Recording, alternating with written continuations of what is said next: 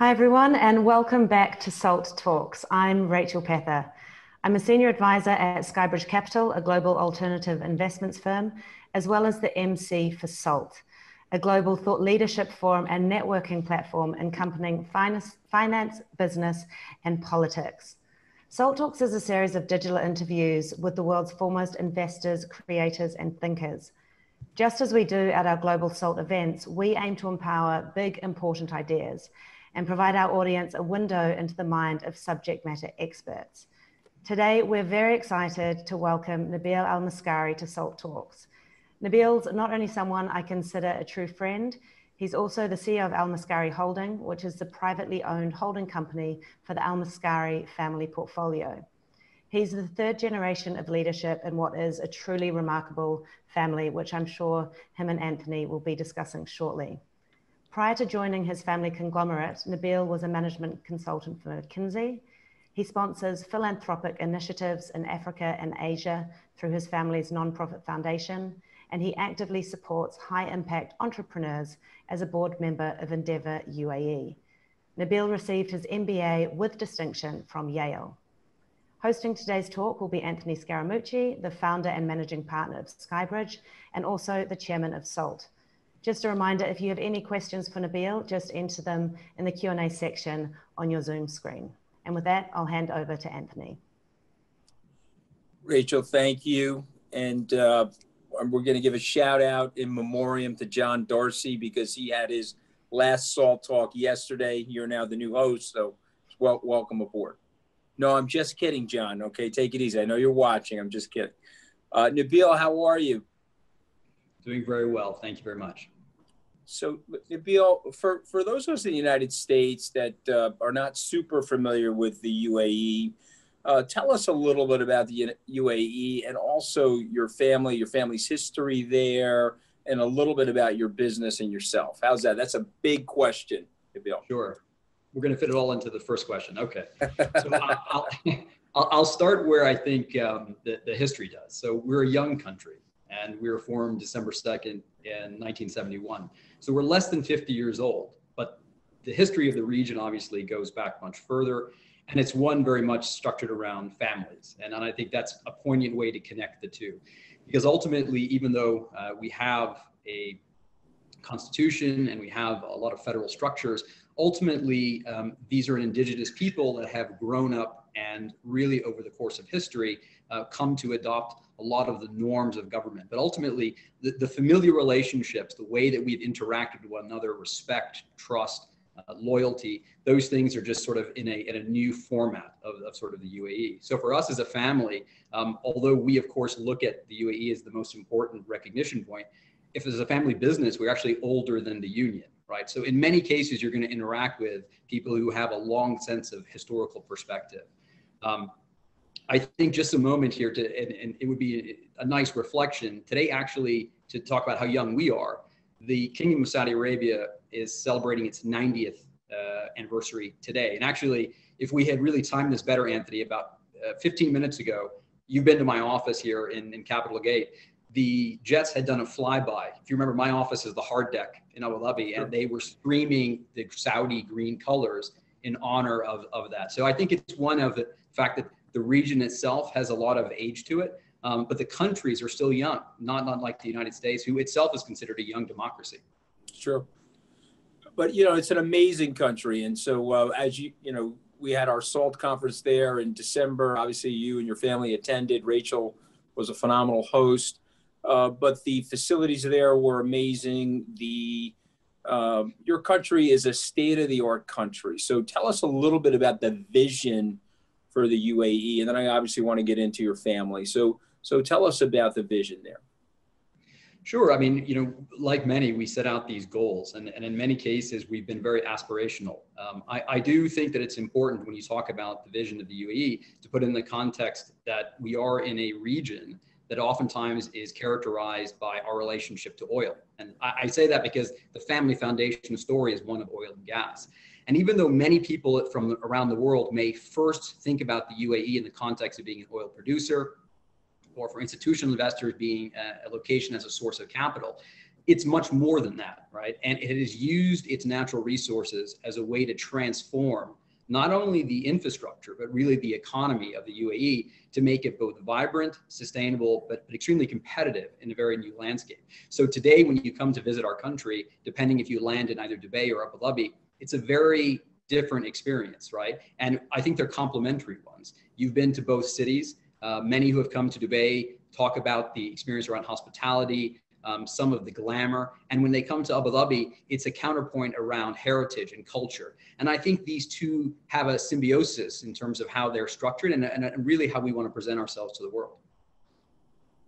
And no, listen, it's, a, it's an amazing place, and uh, God bless you guys, and I wish you continued success. And a, a shout out to our Saudi friends on their their anniversary as well. Uh, and so, let's go to the family for a second. Tell us a little bit about your family. Imagine I'm uh, I'm on an American. Uh, I'm visiting Abu Dhabi for the first time, and I'm walking into your office, and uh, and uh, your family has quite a legacy in your country. So tell us a little bit about that. Well, I think if you were to enter offices, the, the first thing you would see is kind of a trophy wall, and it's dedicated really to my, my mother. And I think that's the first thing to know about us, is that we are a matriarchal family. Um, that's somewhat contrarian and I think the fact that my mother um, is largely known on, on sort of two litmus, the first being among the first real women in, in a leadership position in, in the private sector, but also for, for her work in um, humanitarian causes and around the world.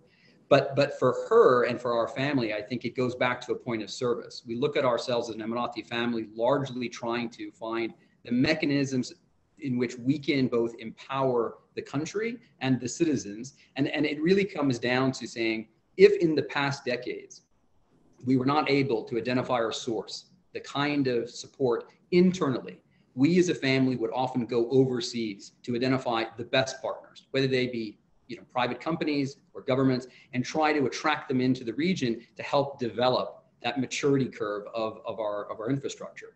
So we went from oil and gas we shifted into a lot of different verticals. It's healthcare, ICT, we do security work, but always with a focus towards the government or public sector because we look at ourselves primarily as one that tries to support their aspirations. We don't feel that we're particularly suited to serving on the consumer side. So we're not a family that you will see on billboards. That's probably why many who are watching may not know our family name. But when you come into the, the government in the country, we're a family well associated with those specific areas, right? So we don't sell any products or services to individuals. And it goes back to a tenet said from my grandmother that said, don't profit from the people. Um, we look to serve them. And we do that by the way of our portfolio. It's, it's an amazing story. I, I, I, want you to know I, uh, I'm not giving up uh, on trying to get into the will. You know, I've talked to your mom about it, and so so True. far the answer is no. But I'm just letting you know I'm not giving up. I'm a persistent person, Nabil. So I think AJ AJ wants you to do that more than than probably right right, right exactly. My son AJ was blown away uh, by her presence and charisma, as am I by yours. Uh, I'm going to shift gears slightly here, though. I want to talk a little bit about your legacy and how you're thinking about your your family's portfolio and taking over uh, from a very prominent matriarch. So tell us about the future vision of uh, Al Mascari Holdings. Sure. So I, I, do think that, you know, when my mother was first involved in the, in the sort of industry here, and she was the first woman PhD, first uh, woman engineer, she's a PhD geophysicist, that naturally meant that we were focused on oil and gas, right? It was literally in the blood. And my father was a PhD geologist. So the focus by way of industry had always tilted them. But I like to think of ourselves as evolving into a clean energy family rather than an oil and gas family. And that means that we serve and we look to find ways that we continue to challenge kind of the precepts around what we do as a family. And, and that's really why we started getting involved with, with sort of my tenure of leadership to, to sort of the international capital markets, because we started to really recognize that the traditional foundations as a Sharia family in order to continue to sustain the economy and diversify away from oil and gas, you needed to find mechanisms for both foreign investment and well as private sector investment. And we could lead that in the way that we had led in generations past in oil and gas. So today, when I talk about my vision, it's really one that's a reflection of this evolution of thinking and challenging ourselves. How do we remain relevant? How do we continue to best support and serve our governments and our countries? And I think ultimately that comes down to today a dialogue around Abu Dhabi, which is my hometown, as kind of a gateway to a much broader region. And I know, you know, you've had conversations in the past and you've heard us talk about the MEASA or Middle East, Africa, South Asia. But I do very much think that Abu Dhabi will always remain relevant because it's an epicenter, not only of resources, but it's an epicenter of capital flow to the growing part of the world. Well, and I'll, I'll add something to that. I think you, you've, you're, the country has a very well thought out infrastructure and a very well thought out long term vision. And also, from a regulatory perspective, it has this very interesting entrepreneurial platform uh, where many people from many areas of the world can come into the country and establish a, uh, a stronghold, if you will, to reach the other uh, areas of MEASA. So, uh, but before we go into MEASA, let's talk about you have uh, three beautiful daughters. God bless you. Um, tell me a little bit about how you view their future and how do you see gender diversity, Nabil? Look, you know, I, I look at my role very much as one of stewardship. Um, we are a matriarchal family. I'm blessed, as, as you say, to to have three daughters. Um, we will be matriarchal uh, for for I hope long years to come.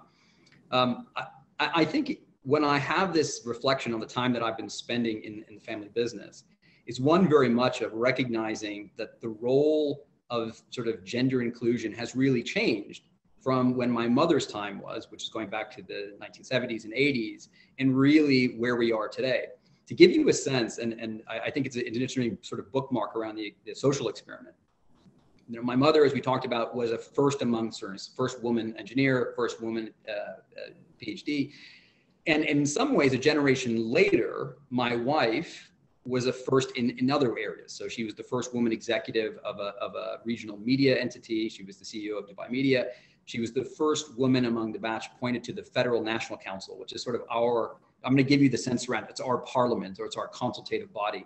Um, and, you know, she was able to do these first because we are on a trajectory that has an increasing arc of inclusion. And I think that when I look forward to my daughters, I hope that the dialogue is not qualified by being they are the first woman, but rather they are just the first. Because I don't think that the peaks that we have yet to discover or yet to ascend are going to be qualified by the fact that it is a woman to have reached there after a man, but rather it will be a woman to have reached irrespective of their gender. So I have a strong aspiration to do that. I'm very blessed that my wife has had a strong leadership role in raising our children.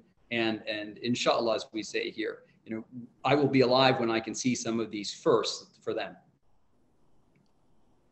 It's a phenomenal message. So, so uh, last week, Russell Read, who is a partner of yours, uh, spoke passionately about the MEASA region and the high population growth and the rising consumption in the middle class.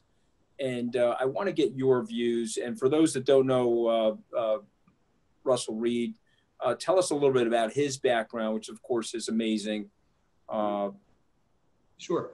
So look, Russell, I think first came onto our radar when he was serving in the GIC, which is the Gulf Investment Corporation. It's a sovereign wealth fund owned by the GCC member states, um, and it's based in Kuwait. But but he had a long history prior to that at, at uh, C, CIO of CalPERS, um, had moved after GIC into the Alaska Permanent Fund, and it was within that role that he had first approached us to talk about building this MEASA construct. And you know, he's been a good partner to us both in sparring and, and of course in developing the strategy.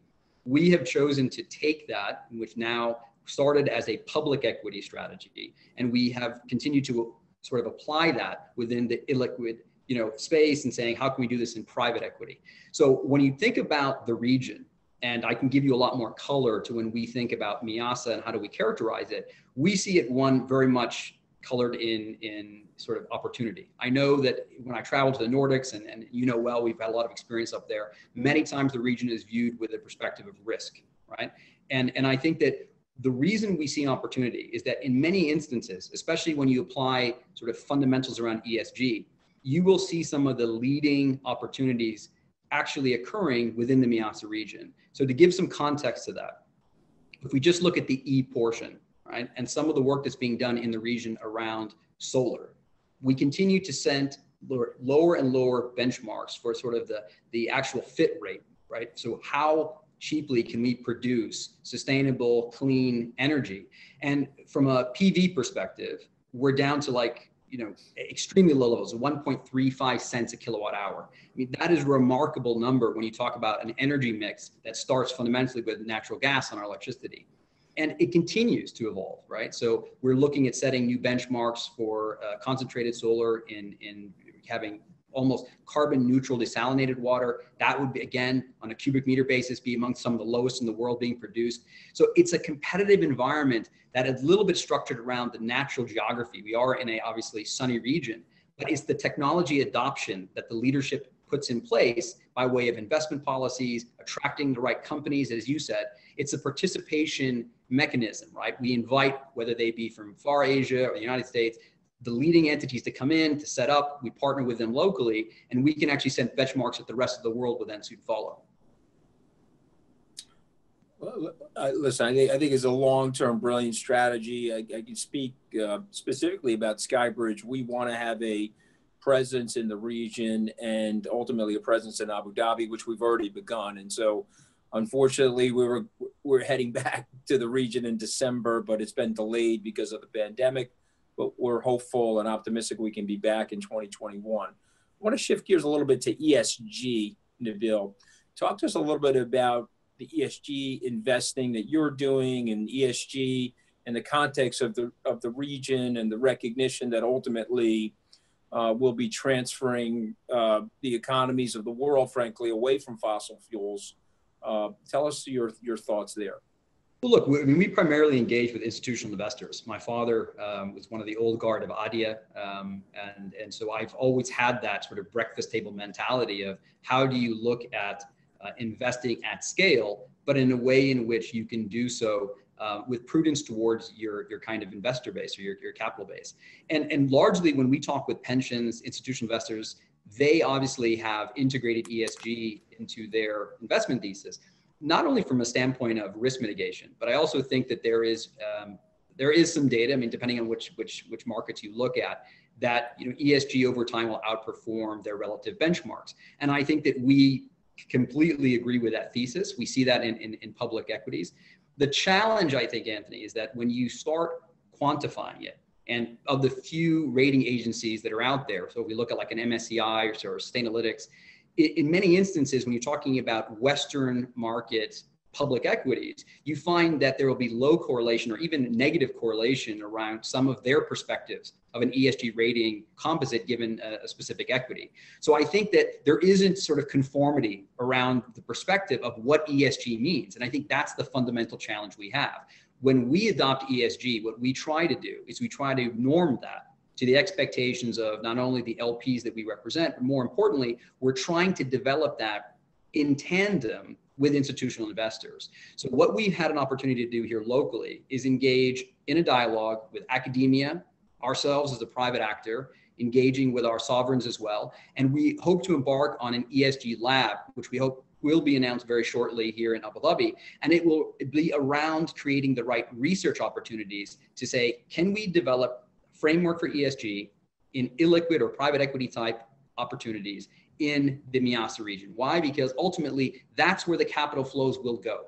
Whether it's in Africa because it's a consumption and growth story, whether it's in South Asia because there's going to be the Belt Road initiatives, you know that the capital will flow there. The question is, how will you deploy it at scale? And how will you adopt, from a framework standpoint, the right not only strategy but reporting mechanisms to allow those pensions that are sitting up in Stockholm or in New York to be able to be comfortable with their strategies.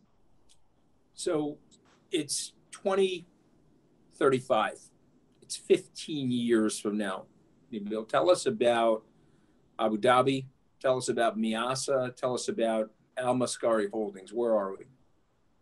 Look, I think a 15 year lens uh, is, is, is an incredibly aspirational viewpoint. You know, when I grew up, and I think we've talked about this before, um, and I looked from the landscape of my office in, in just one short generation, it's completely changed. So the world in which I grew up in Abu Dhabi, which was beachfront, very few high rises, now when you come here, it's a, it's a completely different experience.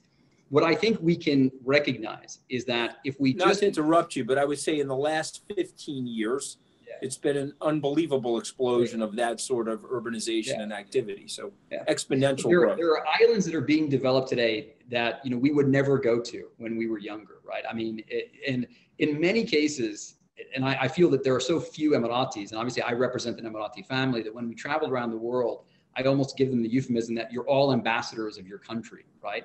Uh, what I hope, and, and it's the vision not only for our family, because we're, we're, we're, we're people, um, but we're from a populace that one that is looking and seeking peace, right? So I would just touch on and say 15 years from now, the greatest aspiration, and I think the reflection of what the leadership's vision would be, is one of a sustainable and prosperous Abu Dhabi and UAE that is at sort of the beacon to make sure that regional conflicts are de-escalating. We're looking for greater opportunities of integration, cooperation, and fundamentally that'll be built around these peace accords. Obviously, the Abraham Accord is something that happened very recently last week in the United States, but that has been a building momentum towards uh, tolerance, right? So I look at this and say 15 years from now, I hope that the region and, and certainly our country is recognized for its leadership in areas that are around governance and around sort of respect towards peoples, right? And we can do that as a private journey. I think the governments have to lead and they have to show us by example, but we have an obligation to also engage in that dialogue and actually take the acts ourselves because policies absent participation of the people, they're just non, they're non-functional. I, I, agree. I mean, one of the things I would add, which is uh, one of the real strengths of the UAE, is the legal system and the legal precedents and the foundation of creating that certainty, frankly, for foreigners that that legal system is rock solid. There's no capricious activity in that legal system. Uh, and that's usually the hallmark of great commercial success uh, uh, for a country. So, uh, I mean, there's so many things I'm impressed with. Before I turn it over to Rachel, who we have a ton of audience uh, questions, uh, I, I want to ask you one last question about the Belt and Road Initiative. What are your thoughts there, and how do you think that's going to affect MEASA? So look, ultimately, I, I look at the uh, the initiative as one in which you have to play kind of by derivatives, right? It, it's not an opportunity to directly invest into the strategy. It's one largely geopolitical. I think that that connectivity is a historical uh, um, sort of bond between these these regions.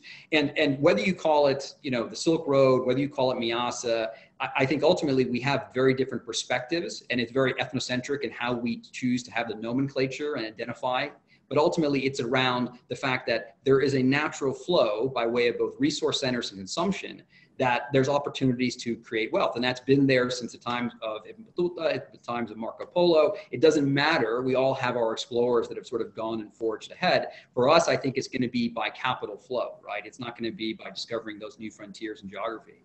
Let me just let me just say one one quick thing before we we, we turn to some other points because it's it's something that was on my mind and I wanted to kind of raise with you. You know, it, we talked a lot about the role of women and we talked a lot about you know how things are changing and, and sort of the political discourse here.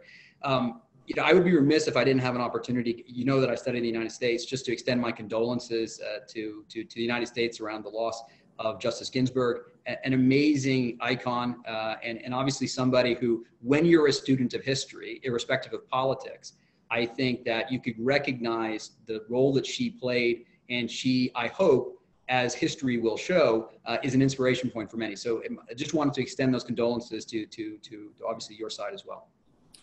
Well, it's very, it's very sweet of you to do that. And uh, uh, one of uh, my most brilliant memories, frankly, is you, me, my son AJ, and your mom talking about the love affair that you guys have with the United States and our new love affair with the UAE. So uh, uh, I do appreciate that also, you know, uh, it goes without saying, but I am going to mention it. We've had over 200,000 deaths in the country, and it, so at some point we're going to have to uh, figure that out as well, which uh, obviously gives us both great sadness. But uh, I want to switch to something optimistic and joyful. We've got Rachel, our new host of the Salt Talks. Look at her; she just karate chopped John Darcy in the Adam's apple in the bill. So you know I obviously enjoyed that. So Rachel, I'm turning it over to you and uh, the questions we have from the audience.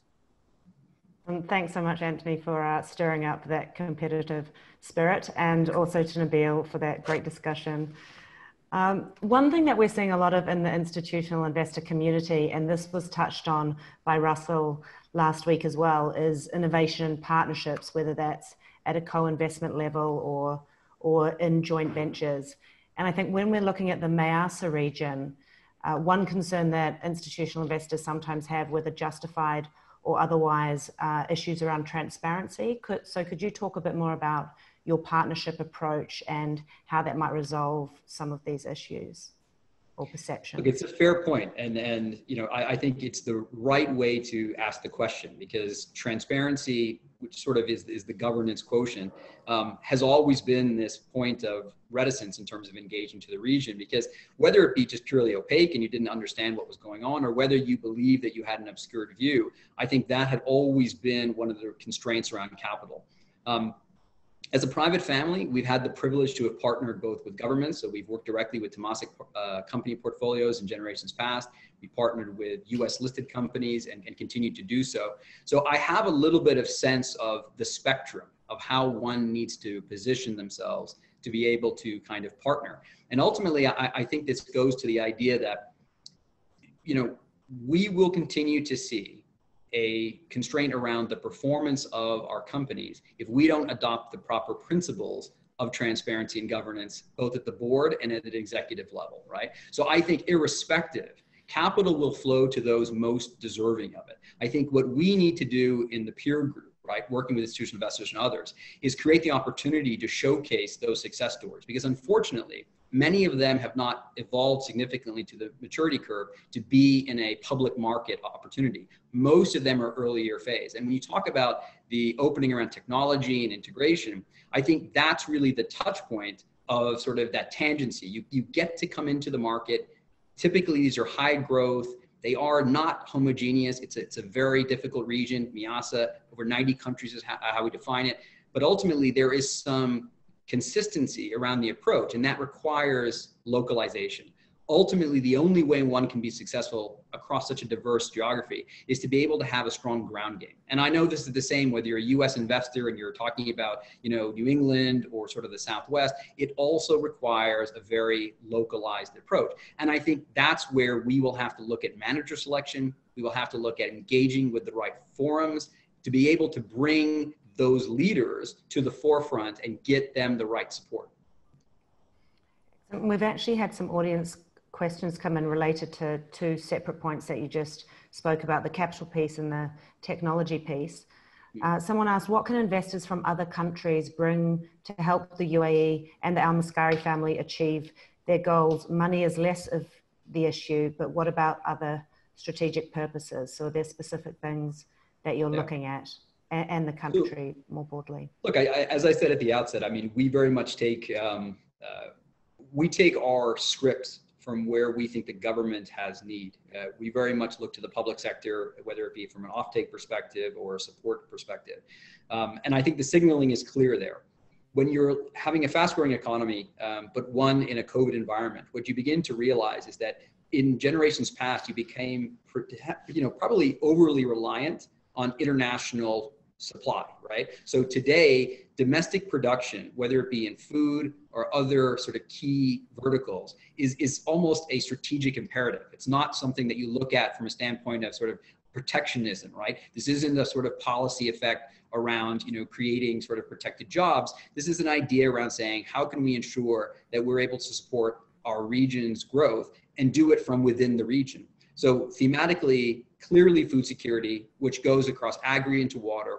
You have to look at some sort of light manufacturing because as I say, we are in a very actual low energy cost environment. We're able to produce at scale, whether you see this in our steel or aluminum industries. So there will be ways that we can become a net exporter of certain ones in which we have sort of, again, I like the new de jour term of geo arbitrage, right? But we have some endowments that we should be leveraging to our advantage. And, and I think that when we as a family look at that, we try to figure out where can we both support the economy and be the right sort of access point for those who want to come in.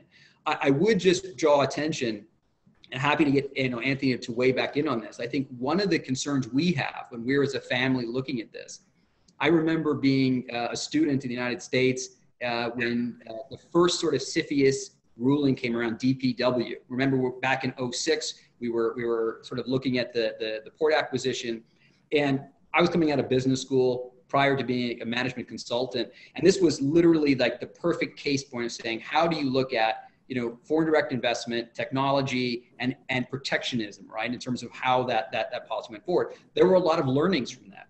But I think we as a global community now, when we look at the evolution of CFIUS and now the new FIRRMA, which most people didn't even see that legislation come into effect in 2018 under the current administration, and now seeing the implications around you know China and technology in, in, into the United States. That's clearly where we as investors and technology partners need to realize that you, you have almost a geopolitical viewpoint on your partnerships, right? It's, it's almost economic diplomacy that's happening. And if you don't recognize that, and if you don't calibrate for it, I think you're on the downside of, of sort of return. And I think you have a lot more risk that you're not actually calibrating in. So, I mean, just 30 seconds. I, I would say that there's a trade isolationism, uh, which is somewhat similar to the isolationist view in the late 20s and the early 30s for the United States, which Franklin Roosevelt gave a very famous speech about and cautioned people on.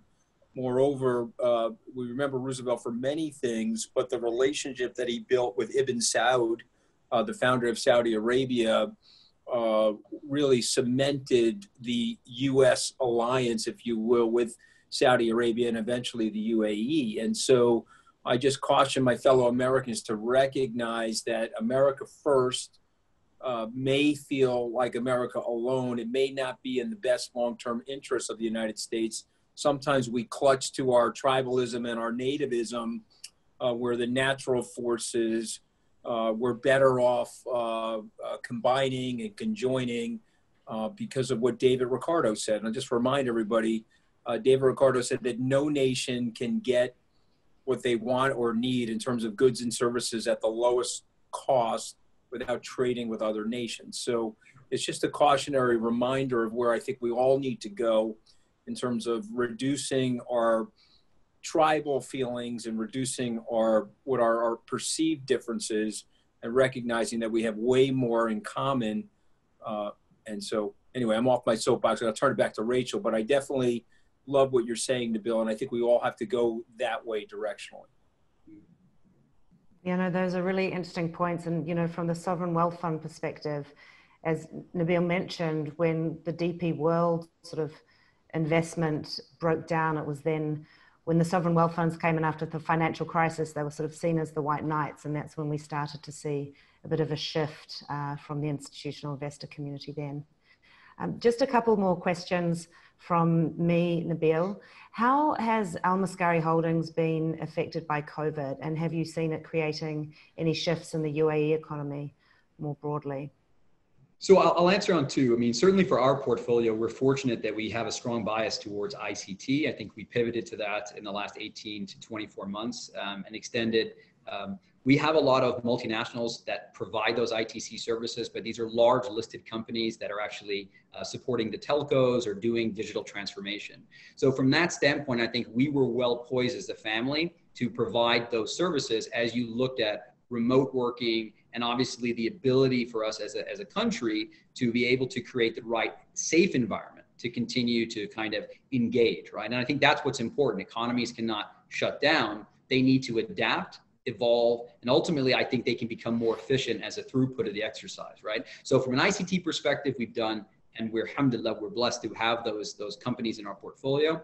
I think that the UAE, because we had done so much work towards digital government now you're seeing policy evolutions around once only, which are kind of, again, these are ideas where they're adopted in Europe. If you give the uh, documents, let's say one time to a European government, they can't ask a second time. So it requires a work share within it. So you're seeing a lot of these efficiency gains that will come from this digital transformation. I think the interesting point and the opportunity for us all is that when you look at the potential role redundancies that occur because of the either shift towards shared services or towards this outsourcing model as you become more lean and you digitize sort of operations. I think that's where there's a real you know, opportunity for a family like ours, structured around empowerment, Emiratization, to come in and say, how do we make sure that the individuals are retrained, repurposed, and ultimately redeployed into meaningful roles?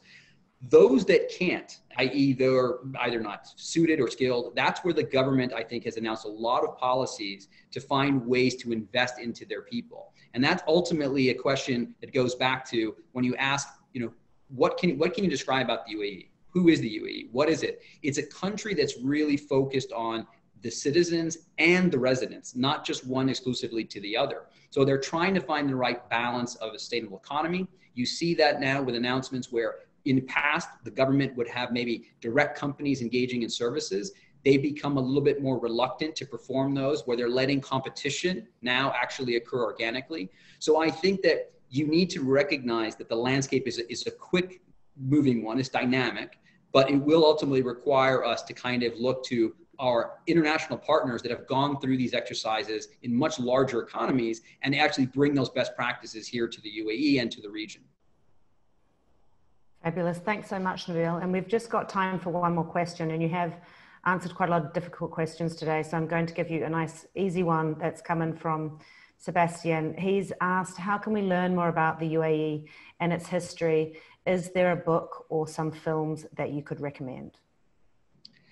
So um, films, they're they're they're just beginning. There's a fantastic documentary. Don't, don't uh, say Sex in the City, Nabil. I'm just no, telling you the no. second version of Sex in the City. You know, I, I was gonna say, you know, I, and again with disclosure, you know, my my my wife was the CEO of Dubai Media, so you know, I I I've heard the stories from the Cannes perspective, right? And like I, I'm gonna try to norm that a bit.